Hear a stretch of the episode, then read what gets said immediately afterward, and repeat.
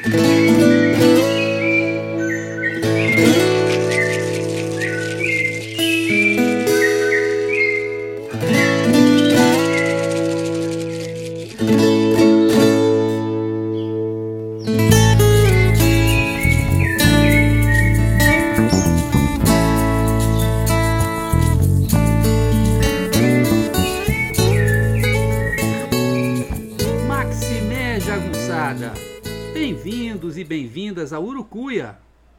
podcast feito para te ajudar a ler Grande Sertão Veredas e outras obras do nosso amado João Guimarães Rosa.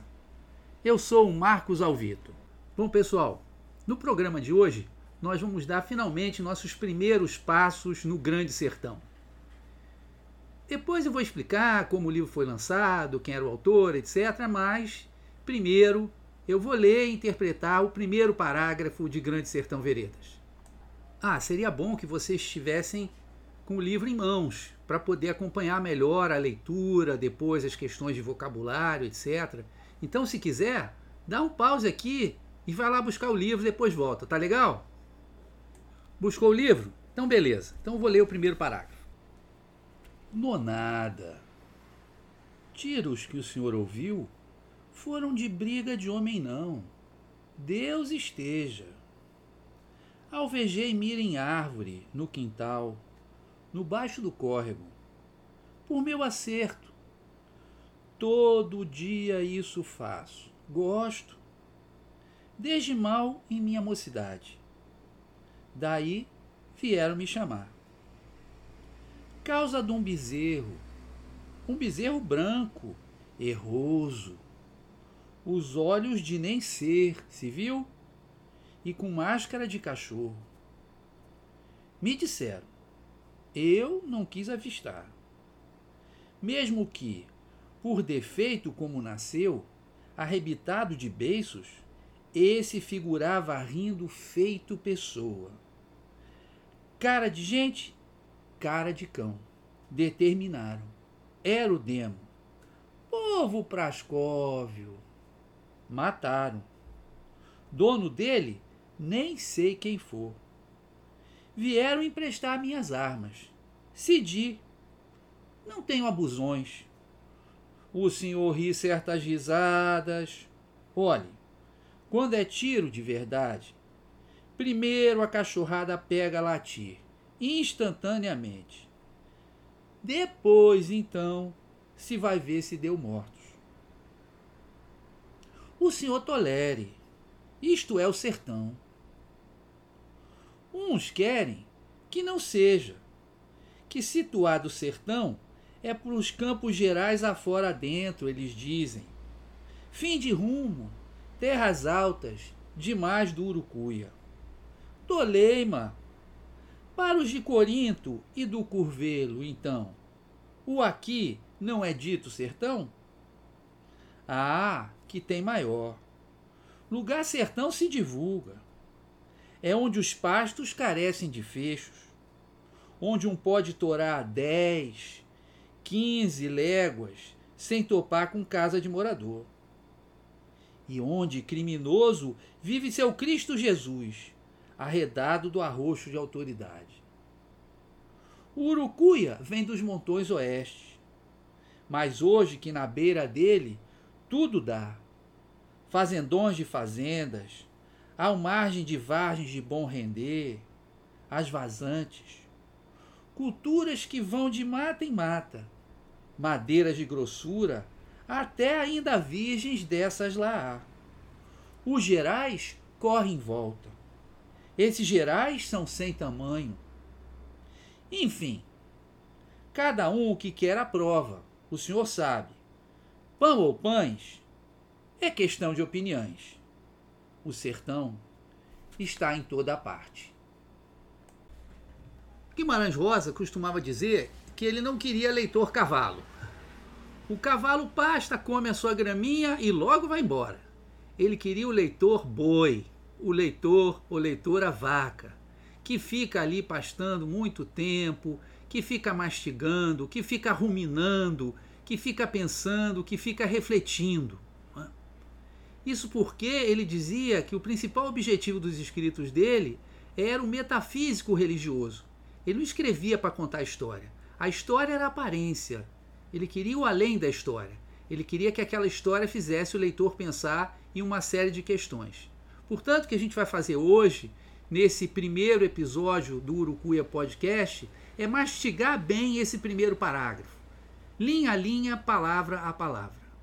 Antes de partir para a análise da primeira palavra, nonada, temos que falar um pouquinho da situação que se dá essa narrativa. Tá? Essa narrativa que começa com travessão é a história de um ex-jagunço que agora é um fazendeiro poderoso, dono de mais de uma fazenda, cercado inclusive dos seus jagunços, antigos companheiros, para protegê-lo numa eventualidade qualquer. E esse fazendeiro poderoso, quando tinha lá os seus 20 anos de idade, 50 anos atrás do momento em que está se dando a narrativa, ele tinha tido um grande amor.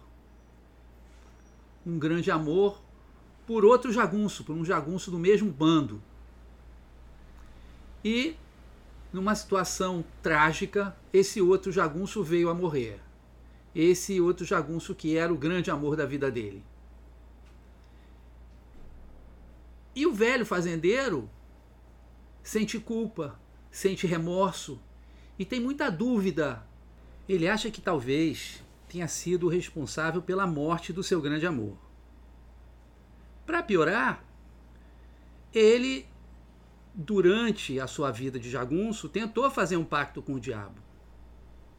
Se ele conseguiu ou não fazer o pacto é uma coisa discutível, mas que ele tentou, tentou. E ele passou a vida toda pensando se o pacto tinha sido realizado, se tinha sido por causa do pacto que ele tinha perdido o grande amor. E se a alma dele ia ser entregue ao diabo no final da vida. Vejam bem que não é uma dúvida qualquer. Então ele tem um conjunto de dúvidas que ele passou há 50 anos refletindo sobre elas. Né? E aí, de repente, um belo dia, numa segunda-feira, chega de jipe um doutor da cidade, um homem com diploma, que a gente não sabe se é antropólogo, geólogo, é, biólogo, é, enfim, geógrafo, mas é um, um, homem da cidade com diploma. E aí o velho jagunço, o fazendeiro, resolve contar a ele a sua vida, mas não é a vida dele propriamente que ele está querendo contar. Ele está querendo contar os fatos mais significativos da vida dele, que permitam a ele, a partir do exame de determinados episódios, né, pensar qual o significado da vida dele e responder às suas questões. O diabo existe? Eu fiz o pacto com o diabo? Eu fui responsável pela morte do meu grande amor? E por aí vai. Então a narrativa que se segue no livro é a narrativa desse fazendeiro conversando com o doutor e contando não exatamente a sua vida tintim por tintim, mas contando aquilo que ele acha importante para pensar, para refletir e para responder às questões, tá? É como se ele estivesse fazendo que nem o Rosa fala que o leitor dele deve fazer. Ele estivesse mastigando, ele estivesse ruminando, tá? Só que é o fruto, né, é de alguém que está ruminando há 50 anos, há meio século, a história dele e o significado da vida dele. É isso que a gente vai ouvir, é isso que a gente vai analisar a partir é, do primeiro parágrafo.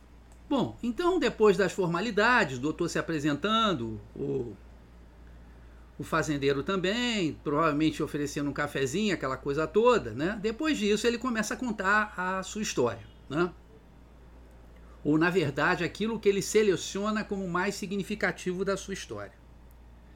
Eles estão ali os dois sentados, a gente não sabe por que, que o doutor veio procurar, né?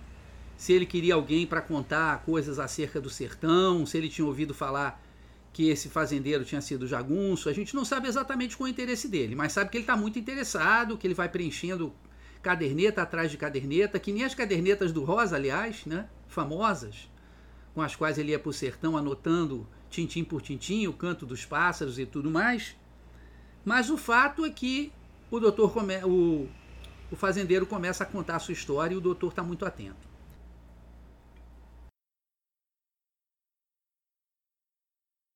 Bom, eu li as palavras, os sons do primeiro parágrafo do Grande Sertão Veredas. Aliás, o Rosa buscava nas suas obras uma música. Ele não encadeava as palavras somente pelo sentido, mas também pelos sons, pela música que elas causavam. Mas agora vamos fazer uma outra leitura, a leitura do significado, do conteúdo desse primeiro parágrafo, que é importantíssimo. E nós vamos lê-lo segundo a vontade do próprio autor, do próprio Rosa. Ele dizia que não fazia literatura, não escrevia suas obras, seus livros, né, para o leitor cavalo. Qual é o leitor cavalo? O leitor cavalo é o leitor que só está interessado na trama, só está interessado na história. Então é que nem o cavalo, ele come a graminha e ele já sai dali num pinote, num galope para outro lugar, para comer outra grama, né? Vai devorando os capítulos, por exemplo, de um livro. O que ele queria era um outro tipo de leitor, o leitor ruminante, né? O leitor que nem o boi, que nem a vaca, que pelo menos duas vezes digere tudo aquilo que ele come, né? Então essa reflexão lenta, pausada, né? É, bastante atenta que a gente tem que fazer do texto rosiano é o que nós vamos fazer hoje desse primeiro parágrafo. Vocês vão dizer, mas é só um parágrafo? Sim, mas isso já estabelece uma questão de método, já ensina vocês como ler, né? Bom, ele começa com a palavra nonada. É quase uma ironia, porque a palavra nonada significa uma ninharia, uma coisa sem importância. Dentro do contexto da história, né, essa coisa sem importância qual é? Ele está conversando com alguém, é um velho fazendeiro conversando com um doutor vindo da cidade que quer escutá-lo, que quer ouvir a sua história, né? E esse doutor, quando estava chegando, ele ouviu tiros. E aí pergunta a esse fazendeiro o que, que eram esses tiros, se eram tiros é, de uma briga, enfim, de uma disputa, de alguma coisa violenta. E aí o, o fazendeiro, o velho fazendeiro, que tinha sido jagunço na mocidade, vai dizer: não, nada disso, ninharia. Né? Era só eu, não era briga de homem, era só eu é, exercitando a minha mira, coisa que eu gosto de fazer desde a minha mocidade. Aí a gente já fica com a orelha em pé. Como assim ele gostava de atirar desde a mocidade? Então, ele é um homem ligado a essas tarefas da violência. Mas nonada aqui também tem um outro sentido, que como é no início da obra, é como se ele estivesse afirmando né, a capacidade é, da invenção, a capacidade da criação. Você começa do nada e como nós vamos ver no final do livro, vai ter um, um sinal, a lemniscata, que significa o infinito. Então, o que existe entre o nada e o infinito? A capacidade humana de criar, de inventar. Em outras palavras, no caso, a literatura. Então, ele começa o livro no nada, não tem nada antes dele começar a criar a história. Né? E aí, esse velho fazendeiro vai dizer que, é, ainda bem, Deus esteja que não foi briga de homem, porque ele já viu, na verdade, na vida dele, muitas disputas da guerra né, entre jagunços e viu muita gente morrendo de tiro. Ele diz que é, depois dele experimentar, depois dele treinar, como ele faz todos os dias no quintal dele, porque ele gosta, por meu acerto, vieram chamá-lo. Ele era um homem importante na comunidade, porque tinha encontrado um bezerro branco, erroso, Erroso significa falho, monstruoso. E por que, que ele era falho? Por que, que ele era monstruoso? Porque, na verdade, é, a face do bezerro era como se fosse de um cachorro. E quando ele ria, arrebitado de beiços, ele parecia uma pessoa. Ora, não é para um bezerro parecer assim. Também na Idade Média, quando acontecia alguma coisa diferente, né? Um animal nascia com duas cabeças ou é um número inusitado de chifres, atribuíam a quê? A presença do diabo. E é a mesma coisa que esse povo do sertão vai fazer. Vai dizer que esse bezerro, na verdade, era uma manifestação demoníaca. E, portanto, ele deveria ser matado. Né? Eles deveriam matá-lo. O, o fazendeiro, cujo nome é Riobaldo, a gente vai aprender depois, né? ele quer se diferenciar do povo. Então ele vai dizer para o doutor: ah, esse povo é povo Praskov, ou seja, um povo tolo, ingênuo, ignorante. Né? Na verdade, vem da palavra pacóvio. É uma modificação da palavra pacóvio. Então esse povo é ignorante de matar o bezerro, achar que o bezerro é o, é o diabo. Né? E ele diz: bom, mataram o bicho. Eu não sei né, de quem ele era dono dele nem sei quem for. E vieram pegar emprestado as minhas armas. Você note que o Rosa ele sempre modifica as frases. Né? Ao invés dele dizer é, eu não sei quem era o dono dele, ele diz dono dele nem sei quem for. Ao invés dele dizer vieram pedir emprestado minhas armas, ele diz vieram emprestar minhas armas. Cedi. Por que, que ele altera tanto?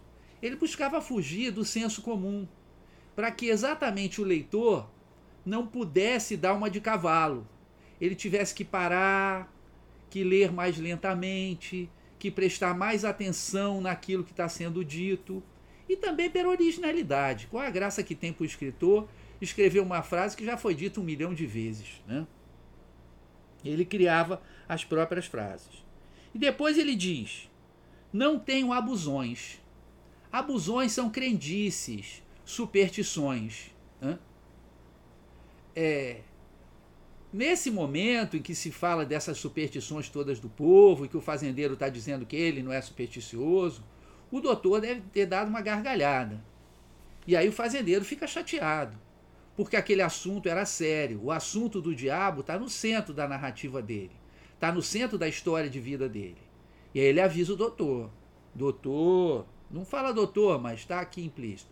O senhor ri certas risadas, ou seja, essa risada sua de escárnio não cabe.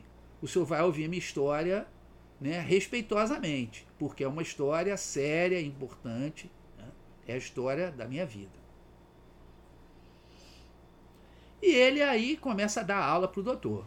Doutor, olha só, o senhor se enganou. Quando é tiro de verdade, né, não é assim que acontece. Quando é tiro de verdade, logo os cachorros começam a latir. E depois, então, a gente vai ver se houve mortos. Portanto, o fazendeiro mostra que entende do assunto, do assunto tiro, briga, morte, disputa. E diz para o doutor: Doutor, o senhor tolere, isso é o sertão. Né? O sertão, essa região é, quase que abandonada do interior do Brasil, né? o desertão, que depois vira a palavra sertão, é um lugar é, sem uma presença muito grande da autoridade, é um lugar onde as pessoas não têm muita educação formal, é um lugar que é visto aí pelo fazendeiro como lugar cheio de abusões, cheio de crendices. Na verdade, nós vamos ver, o fazendeiro é, tem muito medo do diabo, não sabe se o diabo existe ou não mas tem algo na sua trajetória, a possibilidade dele ter feito pacto com o diabo, que assusta ele tremendamente. Isso também faz com que ele diga para o doutor para ele não dar aquela risada achando graça, porque aquilo não tem graça nenhuma para o fazendeiro. Né? Bom, e aí ele diz: isto é o sertão. Ele está falando o sertão do ponto de vista da mentalidade, mas logo ele se vira para o sertão do ponto de vista geográfico, do ponto de vista da delimitação, dizendo que tem gente que diz que o sertão é só lá para o Urucuia, né? que fica no noroeste do estado de Minas, bem no extremo norte do estado de Minas. Né? Mas ele diz que não, que para o pessoal que vive mais ao sul, Corinto e Curvelo, nas cidades de Corinto e de Curvelo, aqui onde o fazendeiro está falando já é sertão. Ou seja, sertão é uma questão de perspectiva, uma questão relativa, da posição de onde você fala. E aí ele já insere outro tema importante do livro também. Ele vai apresentar uma série de temas importantes do livro já no primeiro parágrafo. E um desses temas aqui é o relativismo. Bom, A gente já viu, já apareceu a questão da violência, a questão das superstições, a questão do diabo, é? a questão do sertão como um lugar especial. E aí ele vai dizer o que, é o sertão para ele, o que, que define o sertão. Né? O sertão é aquela enormidade de território sem ter delimitação, sem ter cerca, né? Em que você pode andar 100 quilômetros a cavalo e não encontrar com nenhum morador. O sertão também é um lugar de refúgio, já que ele é menos contemplado pelas autoridades, a presença da autoridade é nula ou, ou muito pequena. Né? Na verdade, como nós vamos ver, a autoridade mesmo é a autoridade dos coronéis, é a autoridade dos proprietários de terras e dos seus exércitos, que são os jagunços. Ali também é onde o criminoso às vezes vai se refugiar. Né? Aqui a gente já tem o sertão do ponto de vista político, do ponto de vista sociológico. E por fim ele fala do Urucuia, né? Urucuia que é o grande rio do Grande Sertão, juntamente com o Rio São Francisco, os dois rios principais, os mais destacados, os mais importantes para o narrador são esses dois. O, o Velho Chico, né? O Rio do Chico, como às vezes se diz, o São Francisco, e o Urucuia, que é um rio extremamente importante para o Rio Baldo. E aí ele vai falar que o Urucuia vem dos Montões Oeste, né? E tem de tudo hoje na, na beira dele. Tem fazendões, tem pastagens boas, lugares bons para se cultivar, tem madeira de grossura ainda virgens, né? E em torno disso tudo tem os gerais. O que, que é os gerais? Na verdade, né? São os campos extensos e desabitados e planos, normalmente cobertos só de grama. Pode se referir também ao Planalto Central do Brasil, que está ali muito que está ali muito próximo. Né? Então, os gerais são quase que um sinônimo do sertão, porque são é, a maior parte desse território desabitado. E aí ele volta para o tema do relativismo. Enfim, cada um que quer a prova, o senhor sabe. Pão ou pães é questão de opiniões, né? Aonde é o sertão, como delimitar o sertão, isso aí depende de cada um, né? O sertão não é algo que é dado, é algo que vai ter que ser construído, vai ter que ser compreendido do, ao longo do próprio texto, ao longo da própria narrativa. E por fim, ele termina de maneira totalmente diferente. Ele diz: o sertão está em toda parte. Como assim? Se ele falou da delimitação geográfica do sertão, como é que ele fala agora que o sertão está em toda parte? É porque o sertão, a gente vai ver, é a condição humana. E a condição humana se encontra em toda parte. O sertão, a gente vai ver, é o nosso deserto existencial. E isso se encontra em toda parte. Ou seja, o livro, além de se passar, embora se passe né, embora a sua ação se concentre numa região delimitada, que é o sertão de Minas e parte da Bahia e de Goiás, aquilo que é tratado no livro, aquilo que vai aparecer no livro, diz respeito a toda a humanidade, diz respeito a todos, todos os homens e mulheres existentes no mundo. Tá? Então vocês, de repente, né, ele sai do físico e vai para o metafísico. O sertão está em toda parte aquilo que vai ser apresentado no livro vale para todos os homens, vale para todas as épocas, vale para todos os países e povos e regiões. Não é pouca coisa. Isso é só o primeiro parágrafo. A palavra sertão, ela vem de desertão. O que, que acontece? Na colonização brasileira, as zonas litorâneas foram privilegiadas. Primeiro porque era ali que se dava a extração de pau-brasil, que foi nossa primeira mercadoria, né? Digamos assim. Mas era ali que ficavam os portos, os centros administrativos, enfim, os lugares de poder. Né? E os cultivos mais importantes ficavam ainda em regiões próximas. Né? Era na zona da mata que você plantava cana-de-açúcar, por exemplo. Né? O interior, bem para o interior, ficava uma região mais deserta. Era um desertão, tinha muito pouca gente. E essa região é, foi sobretudo usada para a criação de animais, sobretudo do, do, do, de um gado bovino, né? Então era uma região muito despovoada, né? Era uma região interior muito despovoada, era um desertão. Daí virou sertão. Quando a gente fala sertão, as pessoas pensam imediatamente numa região, do ponto de vista geográfico, árida, tá? Mas não é essa a origem da palavra. A origem da palavra é a ausência de pessoas, de povoamento, tá? Esse aqui é o sertão. Acontece que no livro, sertão vai ter vários significados. Não só esse significado geográfico de uma região mais deserta. Quando ele dá ao livro o nome de Grande Sertão, dois pontos, Veredas, esse Grande Sertão é o sertão da, da nossa existência, da nossa aridez existencial, da dificuldade que nós temos, que nem o fazendeiro tem, de encontrar o sentido da sua vida, de entender o sentido da sua vida. Hã? Ora, você pode perguntar: como é que a gente sabe disso? A gente sabe porque é o próprio fazendeiro, é o próprio Riobaldo, esse é o nome dele, que vai contar para gente.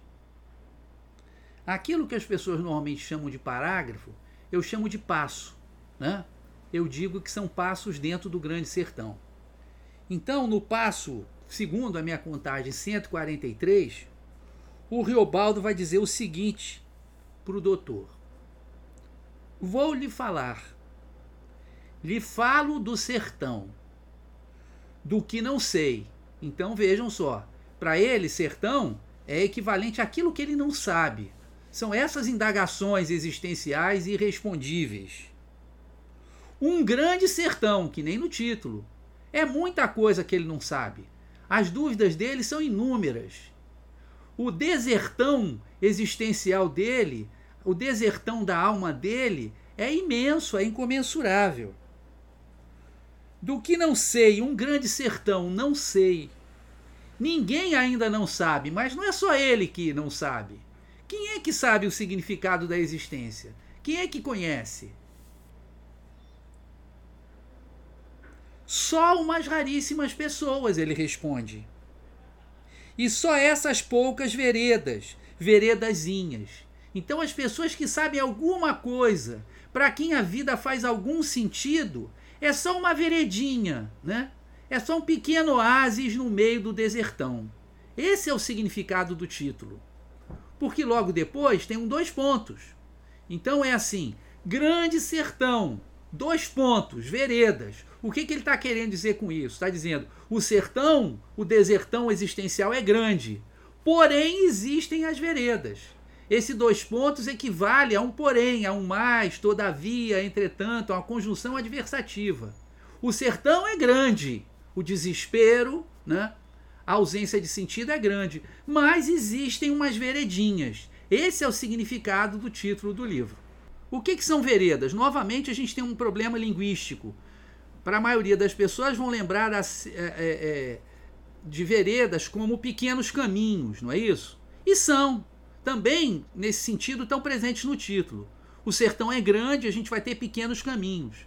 Mas veredas em Minas Gerais, no sertão de Minas Gerais, indica um lugar onde havia água.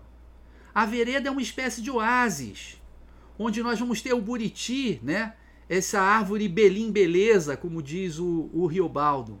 Então as veredas vão ser aqueles caminhos úmidos, os caminhos de vida que nós vamos encontrar em meio à aridez existencial, né? a dificuldade que nós temos de encontrar sentido nessa vida.